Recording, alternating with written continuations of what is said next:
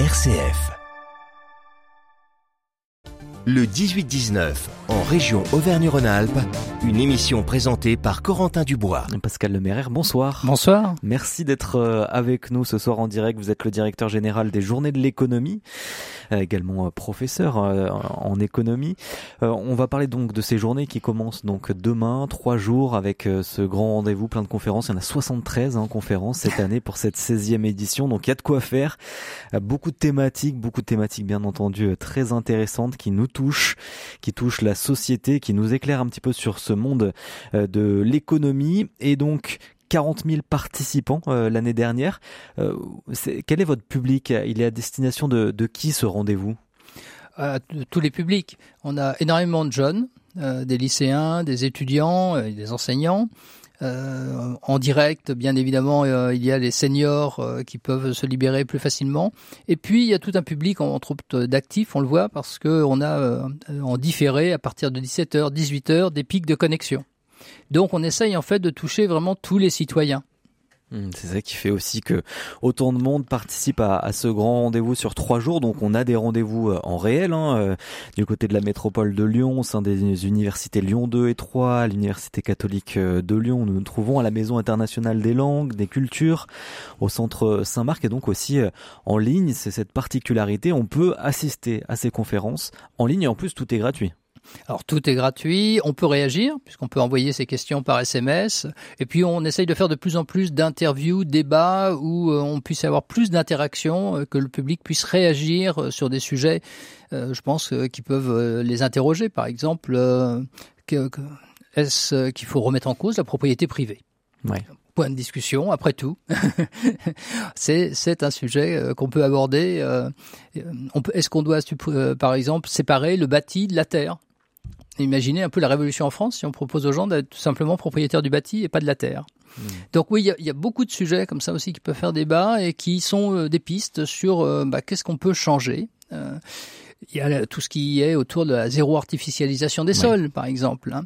Donc on est sur des sujets qui font débat. Il y en a d'autres qui sont des sujets, euh, je dirais, plus classiques. Hein. Par exemple, sur pourquoi est-ce qu'on a tant de mal à, réussir nos politiques publiques? On l'a vu avec la réforme des retraites.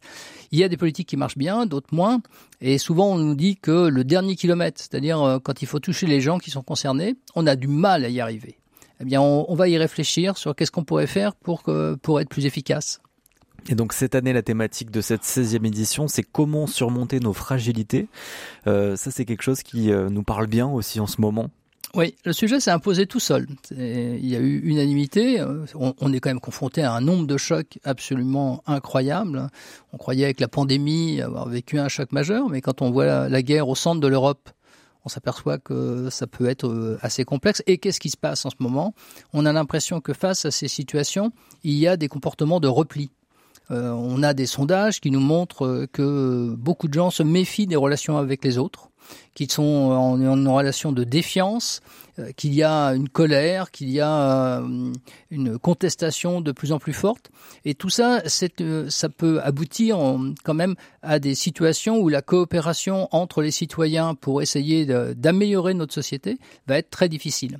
Donc oui, il va falloir surmonter nos fragilités et évoquer des pistes sur euh, un certain nombre de sujets, que ce soit l'environnement, que ce soit la manière de travailler, la manière de consommer. Euh, on peut vraiment traiter tous ces sujets. Il y a des chercheurs qui produisent des résultats intéressants. Et puis, il y a sur nos territoires des gens qui expérimentent, qui, euh, à l'échelle d'une commune, produisent des innovations. Et il faut mutualiser, il faut regarder ce qu'on peut arriver à changer pour arriver en tout cas à se réinventer. Hein. C'est un des sujets. Mmh on produira, on consommera, on vivra autrement dans les 20 à 30 ans à venir. Et donc ça veut dire que cette thématique euh, euh, découle un peu de toutes les thématiques que vous avez suivies ensuite pour les conférences, les 73 conférences? Oui, je crois que ça regroupe bien un peu l'ensemble des thématiques et c'est assez amusant parce qu'on a par exemple euh, des enfants de 6 à 8 ans qui vont avec la prix Nobel Esther Duflo réfléchir sur comment on peut lutter contre la pauvreté. On a des gens qui vont jouer à un jeu du géorgisme euh, pour euh, qui est l'ancêtre euh, du Monopoly. Donc en fait, on peut utiliser des biais, je dirais comme ça, assez attractifs pour finalement traiter de sujets qui sont importants sur nos je dirais, l'évolution de notre vie. Et puis, il y a des sujets qui peuvent être techniques, mais qu'il faut être, euh, je, je pense qu'il faut regarder. Par exemple, quel avenir pour l'Europe? Il y a vraiment là des problèmes de réforme. Les gens, en fait, très souvent se demandent à quoi sert l'Europe. C'est assez euh, étonnant. Alors, ils l'ont vu un petit peu avec les vaccins. Ils se sont aperçus qu'il fallait quand même les, répartir. Ils voient aussi qu'avec la guerre en Ukraine, l'Europe sert à quelque chose. Mais réellement, c'est un sujet, je trouve, sur lequel il faudrait qu'on réfléchisse davantage. L'Europe joue un rôle important. On a l'euro, on s'y. Euh, on est habitué aussi à pouvoir circuler librement. On voit bien que d'un seul coup, quand il faut aller aujourd'hui euh, hmm. en Angleterre, on s'aperçoit que c'est beaucoup plus compliqué d'un seul coup de se déplacer quand on n'est pas dans, l'Union européenne. Donc il y a des sujets aussi comme cela. D'autant plus qu'il y a des élections plus dans sept mois. Oui. Donc euh, je pense qu'il y a aussi ces sujets. Il, faut, il faut montrer que c'est important parce que ça change notre vie quotidienne. Il y a donc dans ces 73 conférences 270 intervenants. Euh, comment vous construisez aussi, comment vous choisissez ces intervenants? Est-ce qu'il y a une pluralité dans, dans ces intervenants? Alors évidemment, il y, a, une pluralité à, plusieurs niveaux. Euh, la première chose, euh, c'est qu'on va avoir des chercheurs, des experts d'administration, d'institutions internationales hmm. hein, qui vont intervenir en disant voilà, on, a travaillé sur le sujet. Mais pour moi, l'intérêt aussi, c'est sur les conférences d'avoir des gens qui ont des compétences différentes d'avoir à côté des chercheurs, des acteurs économiques, sociaux, politiques, qui travaillent sur le sujet, qui doivent prendre des décisions. Et puis on a des journalistes économiques euh, qui eux-mêmes ont réfléchi sur en tout cas comment rendre plus accessibles les réflexions qu'on peut avoir sur ces sujets. Et enfin, un point important aussi, c'est d'éviter que ce soit que des hommes qui parlent d'économie ensemble. Ça paraît banal, mais j'ai regardé il n'y a pas très longtemps euh, l'édition 2008 des GECO, qui, il y a 16 ans. Je vous assure qu'il y avait beaucoup d'hommes qui parlaient entre eux. Et vous avez commencé à en, citer quelques-unes, mais c'est vrai que demain, la première conférence après la séance euh, d'ouverture, c'est comment enfin réussir les politiques publiques. Il y a un vrai dysfonctionnement en France pour, euh, pour entrer comme ça dans, dans les journées de l'écho sur cette thématique-là? Alors, d'un côté, il y a des politiques qui marchent faut cesser de dénigrer un peu à la française. Donc c'est intéressant autant de regarder les politiques publiques qui marchent bien que celles qui ne marchent pas. Mais on sait qu'on a une double difficulté. D'un côté, dans la conception des politiques publiques, souvent, on a euh, des experts de l'administration qui préparent un projet. Et les citoyens ne sont pas suffisamment impliqués. Et on l'a vu avec la Convention pour le climat, euh, ou sur la Convention pour la fin de vie, que dès qu'on fait euh, réfléchir les citoyens, en fait, il y a des propositions qui sortent, et euh, il y a un sens, on donne du sens à, ces politiques publiques. Donc, il y a le premier kilomètre, entre guillemets, de la politique publique sur lequel il faut qu'on travaille avec les citoyens. Et puis, il y a le dernier kilomètre, c'est-à-dire il faut être sûr que ceux qui devraient bénéficier de cette politique publique en bénéficient complètement. Il y a beaucoup d'aides sociales qui ont du mal à aller atteindre, en fait, ceux qui en auraient le plus besoin. Allez, on va parler aussi d'une autre thématique, d'une autre euh, conférence avec vous, Johan Fraisse. Eh bien, bonsoir, monsieur le maire. bonsoir. Merci d'être avec nous ce soir pour nous parler, oui, de ces journées de l'économie, puis plus, particulièrement, hein, vous en parliez déjà, de ces nombreuses conférences hein, qui vont, euh, eh bien, se, se, dérouler pendant pendant ces trois jours. Parmi celles présentées et proposées, il y en a une qui m'a intéressé tout particulièrement, celle autour de l'économie des Jeux Olympiques. Et oui, c'est un peu dans l'air du temps en ce moment, Paris 2024. Et puis une autre candidature, on va on va en parler. Pour notre région, une ambition, celle de l'organisation des Jeux Olympiques d'hiver de 2030. Hein. Candidature conjointe avec la région Provence-Alpes-Côte d'Azur, une ambition portée notamment par Laurent Vauquier, président de notre région ici en Auvergne-Rhône-Alpes. Une interview allée à la sortie de la conférence de presse de présentation du dossier de candidature, c'était la semaine dernière, écoutez. Ce qu'on se dit, c'est qu'on est à un moment où on en a tous conscience, il faut qu'on fasse évoluer la montagne. Ça correspond aussi à notre ambition de faire des Alpes françaises la première montagne durable au monde. Et c'est ça ce qu'on veut écrire. Et donc euh, notre ambition à travers ça, c'est aussi de se dire, bah, on réutiliser des infrastructures 95% des infrastructures qu'on mobilisera seront des infrastructures qui sont déjà existantes. Soit parce qu'on les a utilisées pour des Coupes du Monde, soit pour des championnats, soit même parce qu'elles existaient pour Albertville. C'est aussi la force de notre candidature, ça. Vraiment de s'appuyer sur des choses existantes et du coup de pouvoir avoir cette force du durable.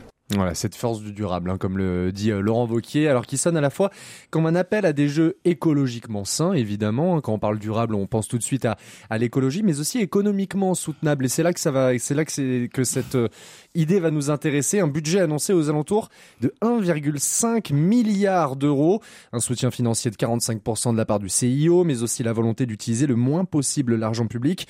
En ajoutant cette phrase prononcée par le patron hein, du Comité national olympique, David Lapartien, les Jeux financent les jeux. Mais est-ce que c'est réellement le cas, monsieur le maire? Est-ce que les jeux financent vraiment les jeux? Alors, ça, justifie parfaitement la conférence que des journées d'économie. C'est-à-dire qu'on a une très très bonne expérience passée sur les modèles économiques des jeux. Donc oui, euh, jusque-là, en fait, la situation euh, générale a été plutôt d'avoir des Jeux olympiques déficitaires, euh, avec souvent des, gros problèmes de réutilisation des infrastructures et d'entretien des infrastructures après. C'est pas une, une, situation à laquelle on est condamné. Donc, je pense qu'il y a ce cet enjeu-là. Et puis, il y a quelque chose d'autre là que j'entendais, c'est qu'en fait, on a besoin aujourd'hui d'inventer un narratif de raconter une histoire sur comment on peut se projeter, comment on peut vivre autrement. Le sport, la compétition en font partie. On peut peut-être faire les choses autrement avec euh, des coûts moins élevés et en mobilisant euh, les citoyens qui ont envie de participer euh, à ces activités. Et ça, c'est un des points très importants. Je pense que si on veut surmonter nos fragilités, il va falloir qu'il y ait au moins une capacité à construire un narratif. Je vais vous plonger très très loin. Euh, si on regarde ce qui a déclenché le progrès économique, c'est quand même le siècle des Lumières, le XVIIIe siècle. On a un des grands théoriciens de ce sujet, Joël Mokyr, qui sera là aux Journées de l'économie. Ben, face à ce siècle des Lumières, j'ai l'impression qu'on est plutôt dans une période actuelle où euh, c'est plutôt un espace très sombre auquel on est confronté, et on n'arrive pas à construire ici une euh, vision pour un avenir. Et je pense que si on avait quelques intellectuels, quelques politiques euh, qui soient capables de réfléchir pour nous dire voilà, il existe un chemin, on arriverait à mobiliser les citoyens et ça permettrait aux citoyens deux choses. Ça permettrait aux citoyens d'être éclairés parce qu'ils auraient des analyses à leur disposition. Et comme il y aurait un narratif qui leur dirait voilà une histoire à laquelle vous pouvez participer, on aurait aussi des citoyens actifs. Et en ce moment, j'ai l'impression que citoyen éclairé, citoyen actif, c'est quelque chose de compliqué à obtenir dans la société. Hmm. Et pour euh, toutes les réponses aussi euh, sur ce sujet euh, des JO, donc ce sera demain pour une conférence entre 14h et 15h30 et ça, ça peut se faire en ligne d'ailleurs sur votre chaîne YouTube. Et, vous aurez les résultats des JO 2024. Parfait. Merci beaucoup. Pascal Leméraire, on, on invite euh, aussi, puisque euh, vous en avez besoin de financer un peu ces, ces journées de l'économie, euh, vous appelez donc des, des mécènes pour financer, puisque vous avez appris des, le désengagement de la région il y a peu, donc il y a, il y a besoin de vous aider aussi sur ces grands rendez-vous-là. Et oui, c'est un paradoxe pour un économiste. j'ai vraiment du mal à trouver des mécènes. Il faut que des industriels nous rejoignent. On a véritablement besoin là d'avoir au moins un budget équilibré, petit budget, mais un, budget qui nous permet d'avoir des finances saines. Merci beaucoup Pascal Lemaire d'avoir été avec nous. Je rappelle, vous êtes directeur général des journées de l'économie qui auront lieu donc à partir de demain jusqu'au 16 novembre. Et si vous n'êtes pas sur Lyon, c'est possible aussi d'aller voir euh, tout le programme et les conférences en ligne euh, sur euh, votre site www.journéeconomie.org. Tout ça au pluriel. Merci beaucoup. Merci.